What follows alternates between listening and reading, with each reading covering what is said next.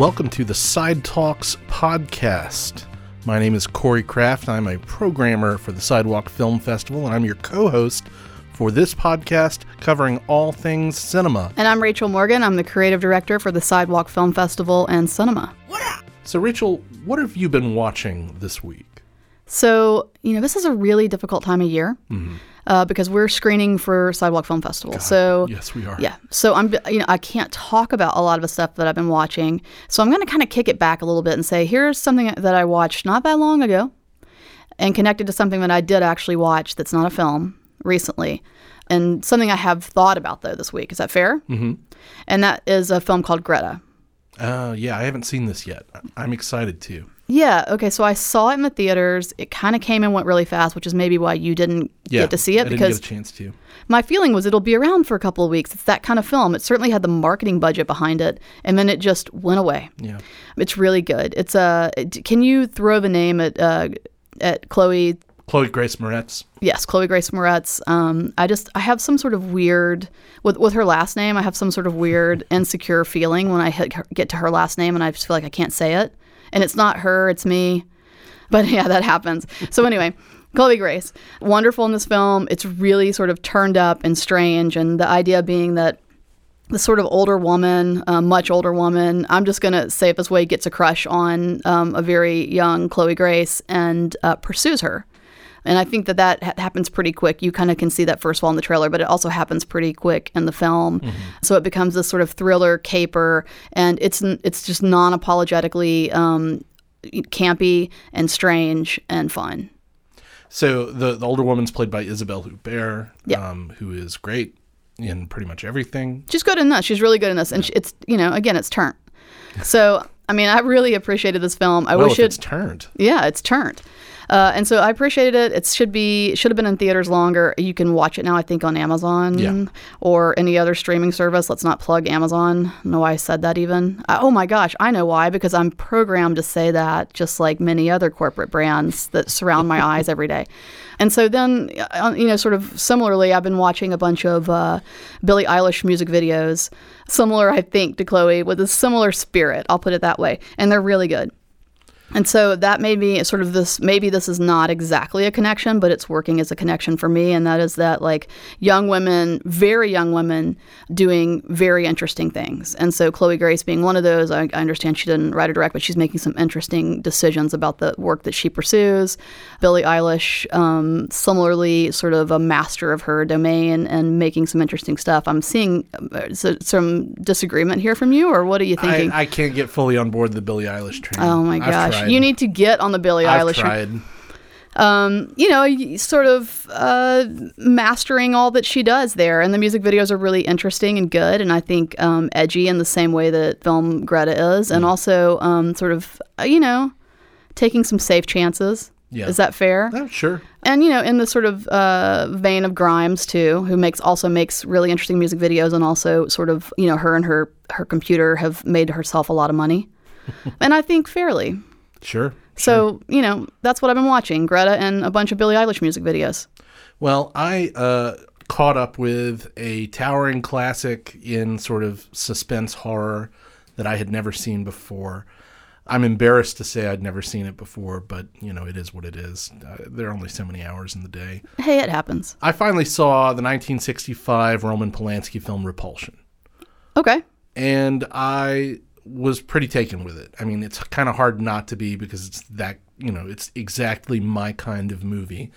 the ever charming roman polanski Uh, yeah, what's he been in such to? favor such a such a good director, and uh, haven't heard from him lately. i wonder why I don't know. We, we'll have to look into it later. let's not allow him to speak I mean, I wouldn't want to be best friends with him. Uh, he it's seems safer not to he seems like a pretty um, uncool dude for various reasons, but Repulsion, this movie he made when he was a young man, turned out to be pretty rad.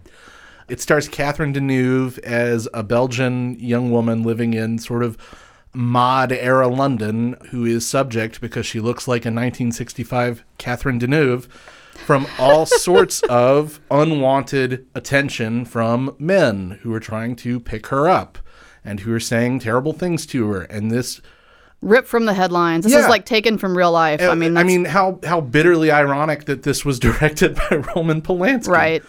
So she is struggling with all of this attention from men. She doesn't want it. She retreats into her apartment and suffers a mental breakdown that eventually manifests in uh, murder and uh, increased paranoia. does. Yeah, you know, as it does.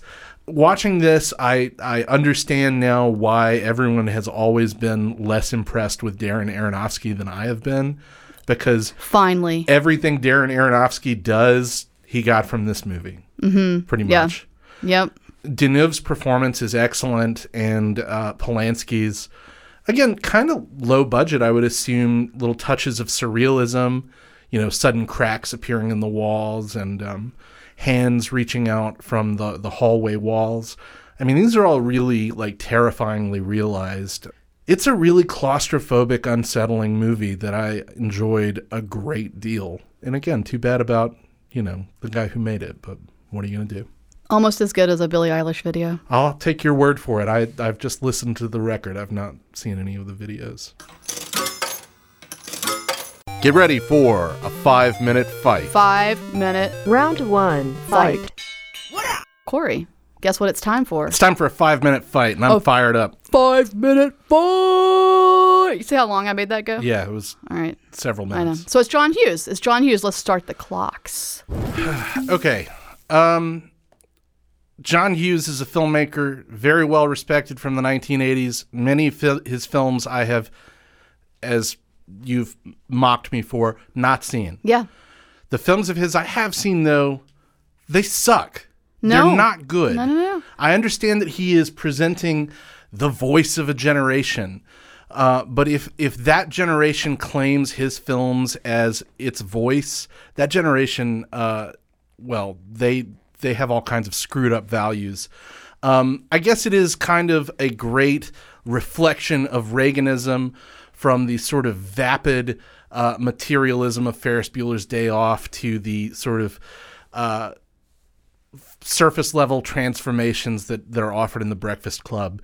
Um, I think that these are terrible messages to broadcast to teenagers, um, told in these sort of flashy but ultimately kind of vapid packages. Convince me otherwise. What am I missing? Okay. So first of all, you just single-handedly tried to take my generation down. Well, me I being mean, a Gen Xer. Uh, So I, I don't Look know. Look at John Hughes. I mean, th- oh. there's the evidence. You need, to, you need to be taken down. I don't know that his films would necessarily that I would say that they reflect the values of a generation. I do think that though that they represent some of the stereotypes of a generation and sort of play with them and make fun of them. Mm-hmm. And I think that that's really enjoyable. And I will say for people my age and even some people who inherited this nostalgia, super duper sort of you know a flashback for us, very enjoyable, very nostalgic. Um, sort of a time capsule that we can re-experience over and over again and it sort of builds on the meaning of the films i mean you're looking look at something like i'll take my my absolute favorite and again it's, we have to be careful here and I myself included about what he's written and what he's directed Yeah. because clearly much more of a writer than a director i'll also say as he sort of went through life, I think um, not a super popular guy after um, several films. And I don't think he took fame. I don't think fame was a good thing for him Right. um, and that's quite unfortunate. But Pretty in Pink is a masterpiece. I could watch that film endlessly, and I don't say that about a lot of films. I mean, literally, I could watch that film every three months and really, really enjoy it. If you go look at that thing and you look at the characters that he crafted, and you look at an actor like James Spader playing a man who's like and I, I underline the word man, who's supposedly in high school, who's like walking around with that haircut and some like penny loafers, um, and a you know blazer, and not going to class, but just you know basically reading everybody the riot act whenever he feels like it. I mean, that's the kind of thing that's just so interesting and so unique and so strange. And is it rooted in reality? No, but I don't think that you know when looking at something like Ferris Bueller, when you're you know when you're breaking the wall and having a character talk to the camera, I don't think that the point was ever to be realistic, but to present style and fun and humor. But isn't it smug? Um, I think that in retrospect, it's smug. I'm not so sure that it was smug at the time. I'm really not. I just I you know if I want to look at the youth of America in the 1980s, Yeah. I have Fast Times at Ridgemont High. Great film. I have Say Anything, Good film. E- even if I want my James Spader fix, I have Tuff Turf.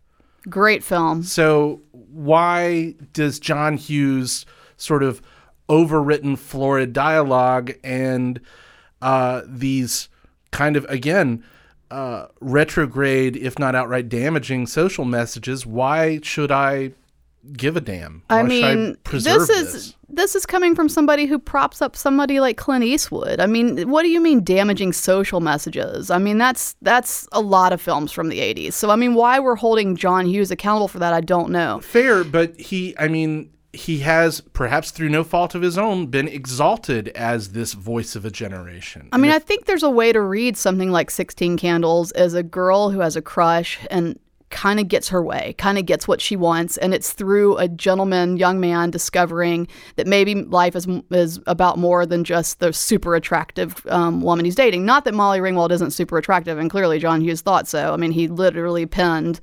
I keep saying literally, and I'm so sorry. That's not of my generation, but another. He penned that film for Molly Ringwald. Um, I, you know, I think that you. I think that when you're looking at this stuff, it's it. I can understand how it's hard to hold it up in 2019 and say, and, and not consider the fact of when it was made. And certainly there are all kinds of issues um, with the way that the Breakfast Club ends. And Ally Sheedy would would would would say that. But That's my biggest problem with that movie. yeah, yeah, but I think she would also say that you know that is that is unfortunately that was a different time. Ugh, so much more I could say about the life and work of John Hughes. I, I agree with Corey that it all seems like vapid materialism and all the characters have sort of odd motivations and directions and it definitely seems like a weird message to send out to teenagers but I mean Rachel had a good point saying that's also kind of what Clint Eastwood is doing he portrays himself as a racist but these teenagers are sort of portraying these almost unhealthy stereotypes of what life was like back then, like in high school or early college or 16 years old. And Rachel says they don't reflect a generation, they just play on the stereotypes, which is very true. I, I definitely agree with, and that they're a time capsule. But then again, the whole reason Rachel likes it is because they reflect her generation. You grew up with them. Um, it seems more of like a personal thing to you, not almost like a, a filmmaking John Hughes type love. And Corey wins a thousand points for saying they're smug. All the the movies themselves are smug. The characters are overly smug, and they're all way too cool. No one was cool back then. No one had that much confidence. Ferris Bueller is a sociopath. Okay, Rachel might have been that cool back then, but yeah. So Corey literally wins this one. What's this shit? Here it is. Every time you just Can't so help high. yourself. I know, I know. Isn't it crazy? I'm waiting for somebody to discover me. um, okay, it's just like Mariah Carey. It's hard to tell the difference. That's true. So uh, I'm in. I'm on the treadmill. There's a film in front of me, and what do I see? But the lovely, beautiful Charlize Theron. Okay. Did you like the way I did her last I, name? I did. Yeah. She would appreciate it too. I I'm think sure. so. I think so. And then what in the world is going on? It's another world. I haven't. This is a Charlize Theron film I have not seen, which I Mm-hmm. like her a lot. And then guess what I see? Frances McDormand. She's up on like a thing. She's Yeah. all whited out. I'm like, wait. There's a film where these two women are in the same room. I know That is a this is. powerhouse. Do you know I figured you is? did. You know what? I felt like I should know this You because should. those two women are in this, but I don't know it. Aeon Flux. Okay. Aeon All right. Flux, directed by Karyn Kusama. Damn. I should know this. You should, um, not because it's a particularly good movie, but because of the big swing, you know, that it made. Sure. In terms of having a female director, in terms of being this adaptation of this cult cartoon, Right. from MTV, from early MTV. I think. Feminist leans. Yeah, um, it's you know, i in the style of a lot of mid 2000 science fiction. I remember it being visually interesting, but almost completely incomprehensible on a narrative Yeah. uh, basic basis. Well, it was cool to see those two women in the same room. I knew when I brought this to you, it would take me like one sentence out and you Yeah. would guess it. But hey, you know what? I'm keeping it real. So Charlize Theron and Frances McDormand uh, starred together in a in another movie in 2005. What? Yeah, called North Country. They both got Oh. Oscar nominations for it. Oh yeah, I forgot about that one. I wonder why. Yeah, well, it's not very memorable. It's a Or movie, good. I no, I really like it. It's got some really good performances from not only those two, but from um, uh, pre super fame Jeremy Renner and Richard Jenkins as Charlize Theron's dad. Really good performances, uh, and not really anything like that in Aeon Flux, unfortunately. Karyn Kusama, of course, has rebounded somewhat since then. Good. Yeah. All right, let's go.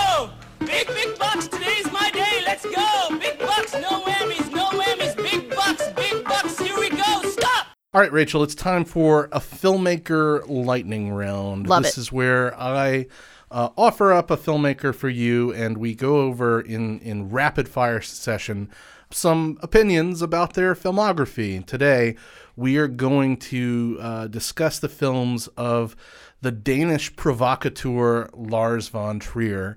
You have to say his name like this. Lars von Trier. just like a metal like screamo thing. Yeah. Uh, I'm not going to do that. I just Uh, did. Well, thank you for for doing that for both of us. Von Trier is the sort of filmmaker about whom it is impossible to uh, not have an opinion if you've seen even like a handful of his movies. I'm- I would love to meet the person who's like, yeah, I don't, I don't really have an opinion of Lars von just, Trier. yeah, it's like whatever. I mean, I, I could take or leave all of the scenes of graphic sexual violence in his movies. Like, no, nobody's going to come away from his film saying that. Uh, there is something going on in like all of them. Can be difficult to eat mozzarella sticks to a Lars von Trier film. I can only imagine. so let's I've get into it. What is a Lars von Trier movie that you absolutely love? Oh man, uh, I actually more than one, but I'm gonna say it: Nymphomaniac Part One Oh and Two. god. Okay, let's get into it because you know we've had this conversation. One of his that I don't really care for. Yeah, and I am gonna say something really gross. Okay. Uh, not as gross as those films, Right. but gross. I actually decided to get into that and start watching that at about 10 o'clock on uh, Saturday night. You know, as you do. Right. And I watched both of them, and, you know, then I got to go to sleep about 4 a.m. I just one after the other watched those two very late at night. And I think that that proves that I'm a fucking superhero. Uh, it it proves something. I watched them a week apart, and in between there, like took a seven day long shower. Yeah. Yeah. Yeah. The Like the shower in Nymphomaniac God. and Antichrist. Yeah. Well, that's a that's a shower of a different sort. Ooh, did not need to see Willem Dafoe like that ever. And yet, um, the movie of his I really love is Melancholia. Okay, yeah, Um, that is a dark, dark film, as they all are. But man, that one, that one really got me. Yeah, it it is um, hard to shake that Yeah. movie, but I, I think it is at this point maybe my favorite of his movies simply because of the sheer beauty of the images, which Uh, I run mean, kind had- of in yeah. counterpoint to what that movie is doing, which is a slow descent into complete nihilism. Yeah, it's. I mean, there are sequences in that film that I I land on, and I'm like, and you know, I, I'm not. You know, I'm not an expert in film production. I do have an undergraduate degree in it, but you know, it's it's got some age on it, and you know, I, I do a little production now. But I mean, the so it's not like this is a you know crazy that I don't know this, but I look at those sequences and I'm like, I don't know where to begin to parse out how the hell he shot that. Yeah. and it's it's really magical and strange and wonderful and also just horrific at the same time. Yeah, it, it is all of those things. Uh, hard to look away from. All right, a movie of his that you feel is underrated or undervalued. Dancer in the Dark.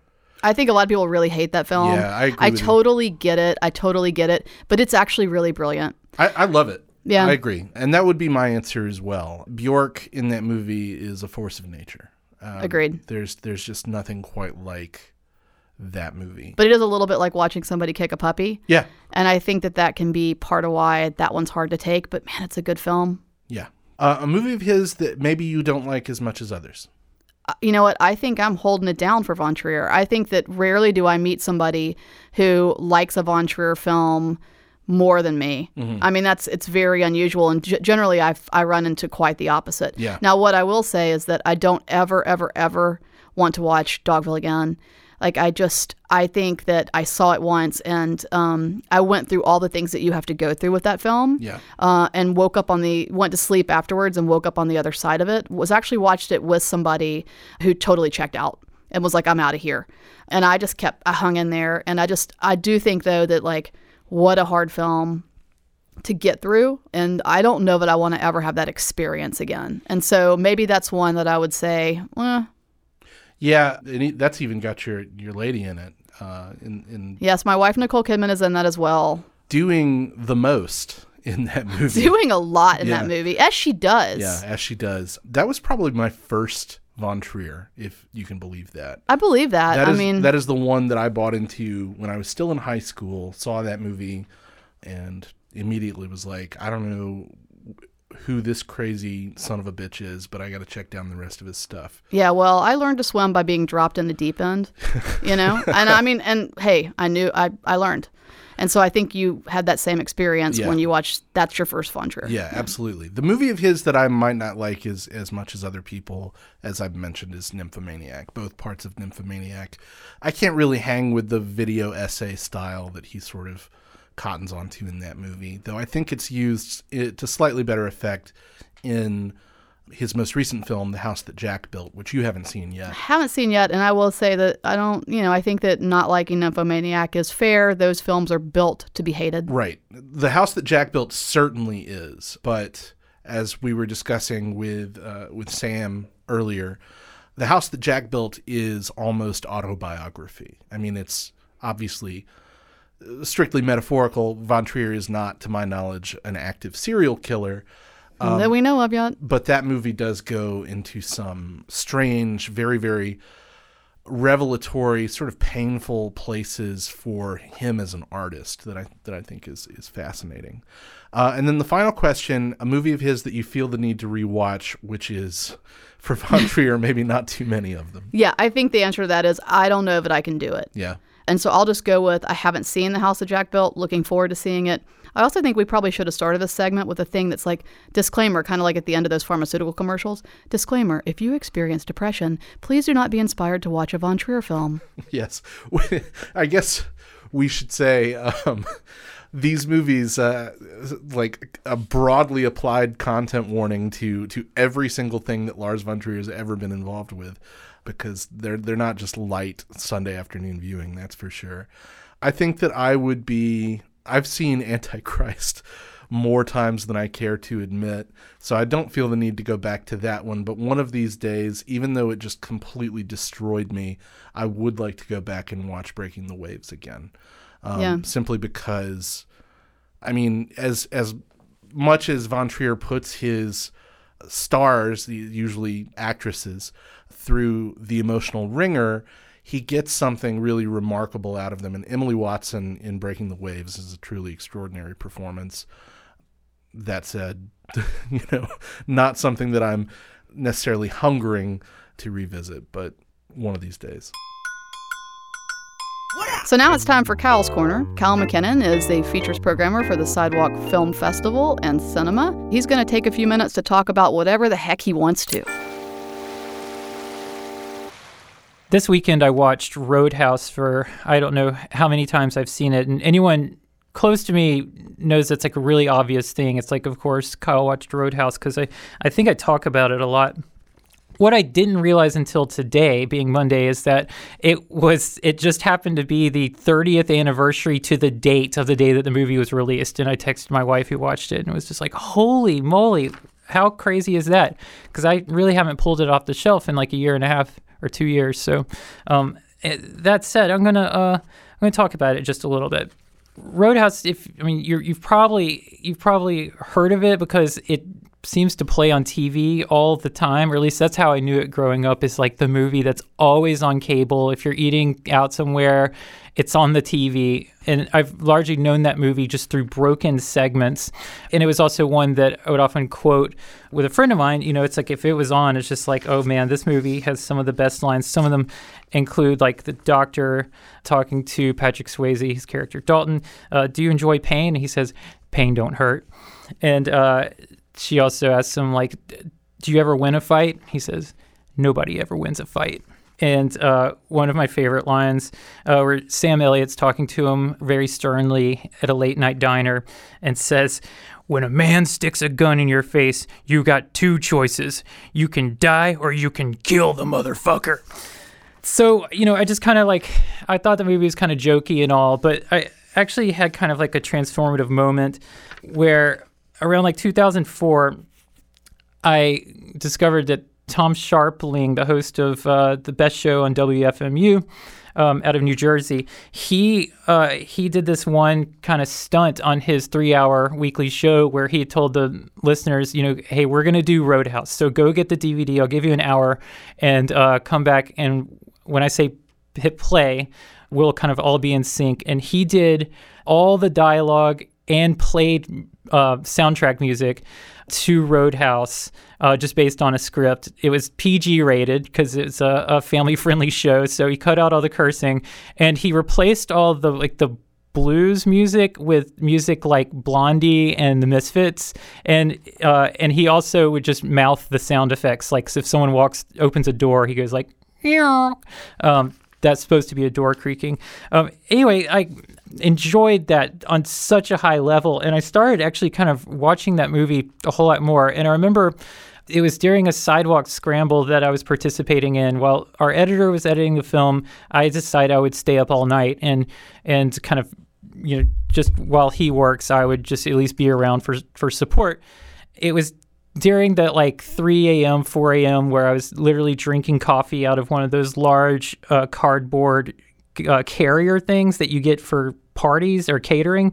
I was just drinking directly out of that and realized that um, this movie wasn't just like kind of trash. Like it, it actually brought me a tremendous amount of joy.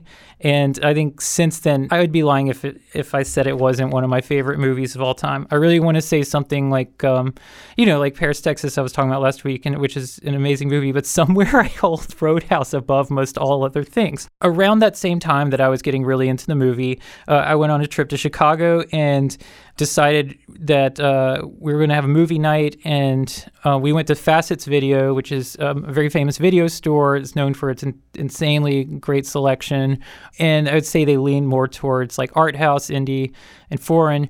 But I thought, you know, these are the kind of people that you know, if I ask for a suggestion, they would be able to give me something. And so I asked this guy at the counter, it's like, hey, do you have anything? along the lines of kind of like good fun like cult trashy like roadhouse and he just looked at me blankly because he didn't know what i was talking about and it's like you know the movie roadhouse with patrick swayze and sam elliott and he's like let me see if i have that and i was like that's not my question but he's like let's see we have it's from the 1940s Roadhouse. And it's like, no, that's not it. And I used as my reference point, like, wait, you know, something like Nightmare on Elm Street 2. That it, it's like that was really off base. Uh, he does not know what I'm talking about. So I, I did not get any kind of help from him at all. Um, so I was really disappointed with that. I'll, I'll give a few observations from watching it for like the 20th time. One is during a scene where the bad guys under Ben Gazzara are destroying a delivery of liquor. The the most weirdest product placement uh, is is right before us, where they're wheeling out of a truck a whole stack of cases of Drambuie, which is a really weird kind of. You would expect something like. Jack Daniels or some sort of scotch, but instead it's this like this drink that you would only find at the kind of place that would this like super honey like syrupy drink you'd only find at like um uh, like a restaurant that has linen tablecloths or like a, a bar that only serves people that are retired. Red West, uh, he plays the character Red, who runs the uh, the hardware store. He was actually featured in a documentary we showed. I think it was The Duke and the King. It was a documentary about Duke Bardwell, who's a bass player uh, in later era Elvis's touring band. And one thing I learned about Red West from that documentary was that he was really into karate, but also that he was a real, real bastard to Duke and would really bully him a lot. So he's he he plays a very lovable character in this movie, but I always feel kind of bad. It's like, oh man, this guy might be a real dickhead in real life. The other thing about this is that um, so Sam Elliott's in it, and he it's one of my favorite roles he's ever played. He plays Wade Garrett, who is kind of the mentor to Patrick Swayze's Dalton. They're the they're considered the ultimate coolers, bouncers in in uh, in the whole roadhouse slash bar world, and so it means they're masters of martial arts, but they also have like a deep kind of uh, ph- philosophy in life. Anyways, Sam, I was thinking about it. Sam Elliott plays. I haven't seen the movie A Star Is Born, the new one, but he plays Bra- Bradley Cooper's brother. I think is that right, Corey? Thumbs up. So. I, I don't know how they explain it in that movie, but in this movie that was made 30 years ago, Sam Elliott looks way too old to be playing Bradley Cooper's brother. Uh, and so, how do they make it work? A movie made in 2019. Is it like Half Brothers?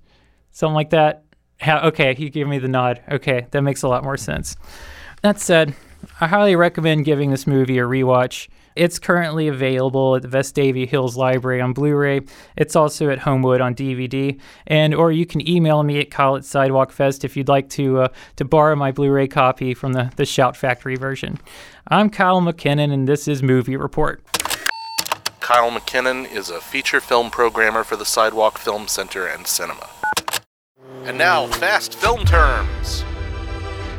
Fast film terms, Corey. All right, let's hear them. Green screen. Oh, okay. Yeah, those are fun. Those are fun. So this is a great big green sheet, as far as I understand it, that is hung on a wall, and people sometimes perform in front of them. But why?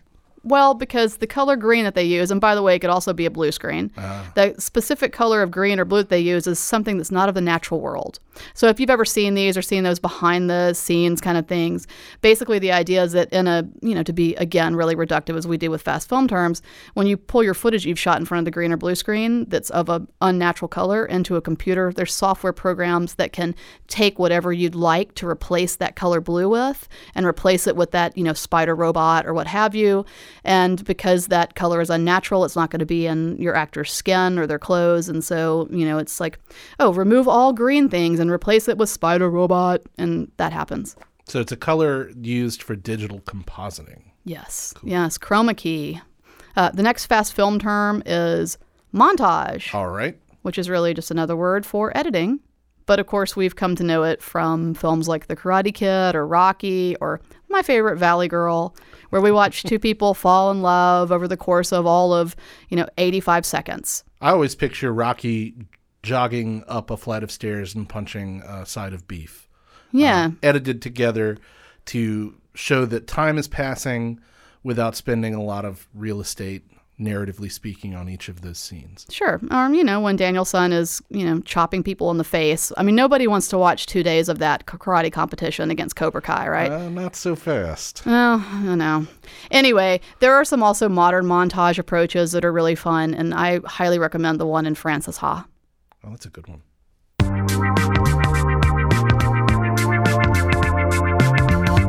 So I am here in the studio right now with Aaron Penhouse. Hi, Aaron. Hi. And Aaron, you work for Sidewalk, the I do. Sidewalk Film Festival and Cinema. What's your title right now? My title feels like it's sort of ever changing.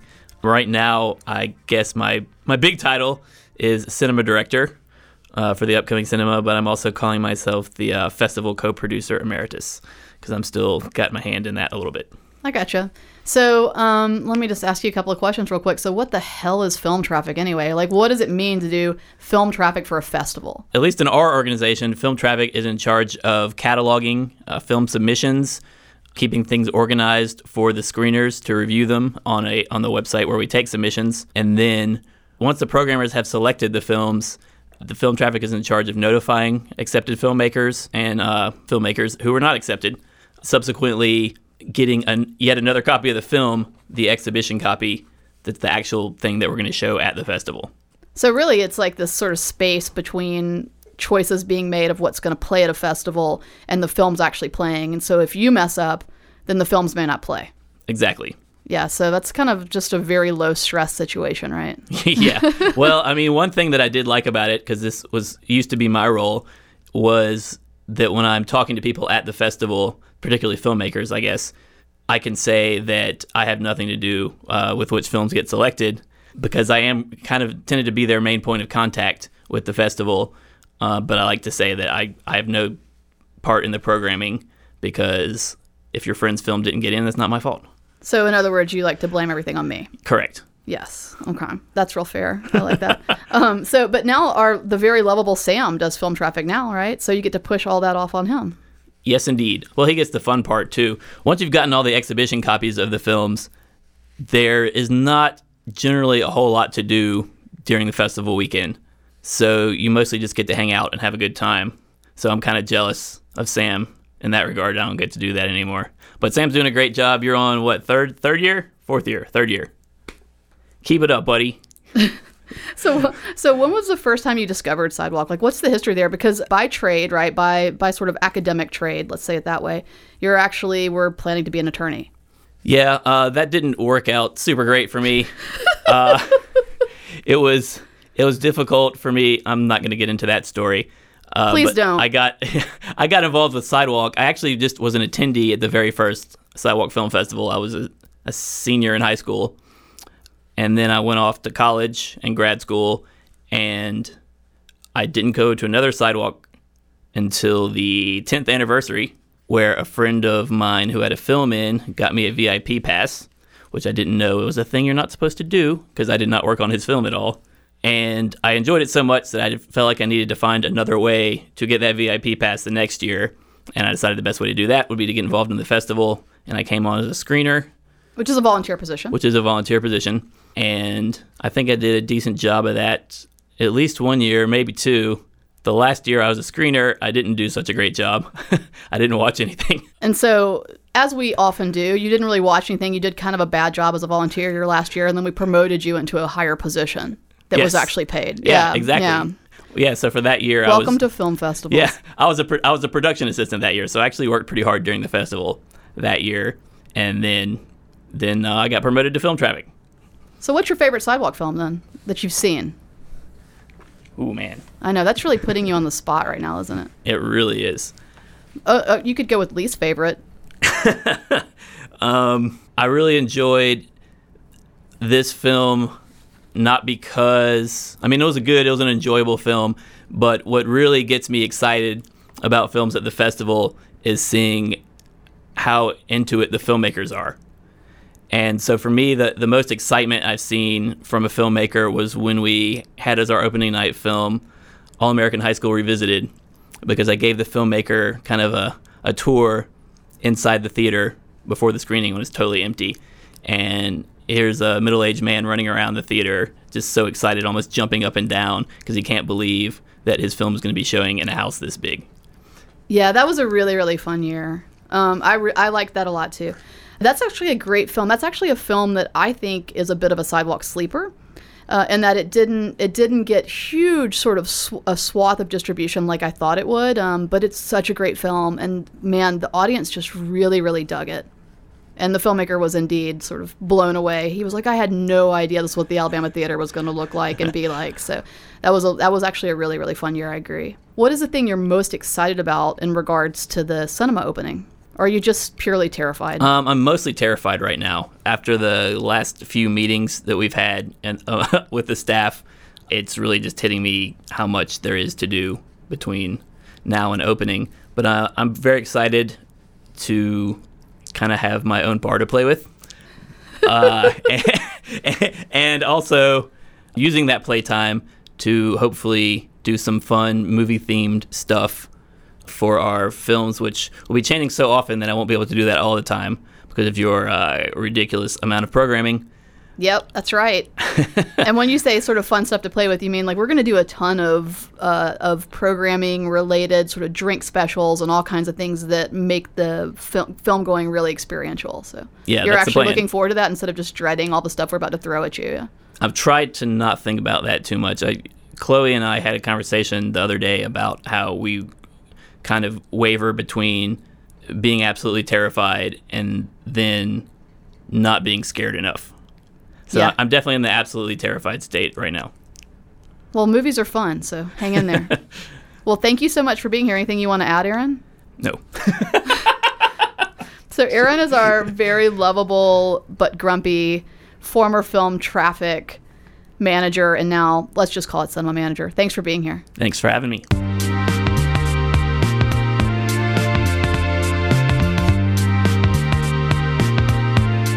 Thank you so much for listening to Side Talks. Particular thanks to our friends here at Boutwell Studios for making us not sound totally embarrassing, at least all of the time. And thanks, of course, to Splash 96 for our awesome theme music. We really love it. We're your own cinematic Brandy and Monica. and indeed, the boy is Corey's. Thanks so much. We appreciate it. And also, we have a lot of events coming up, so visit sidewalkfest.com to find out about those. And if you would, do us a favor. please, please, please give us a nice, you know, five star or above rating on iTunes. It makes a huge difference to us. We appreciate you listening and, of course, for that five star rating in advance. Boutwell Studios Podcast Division. Your words, our expertise.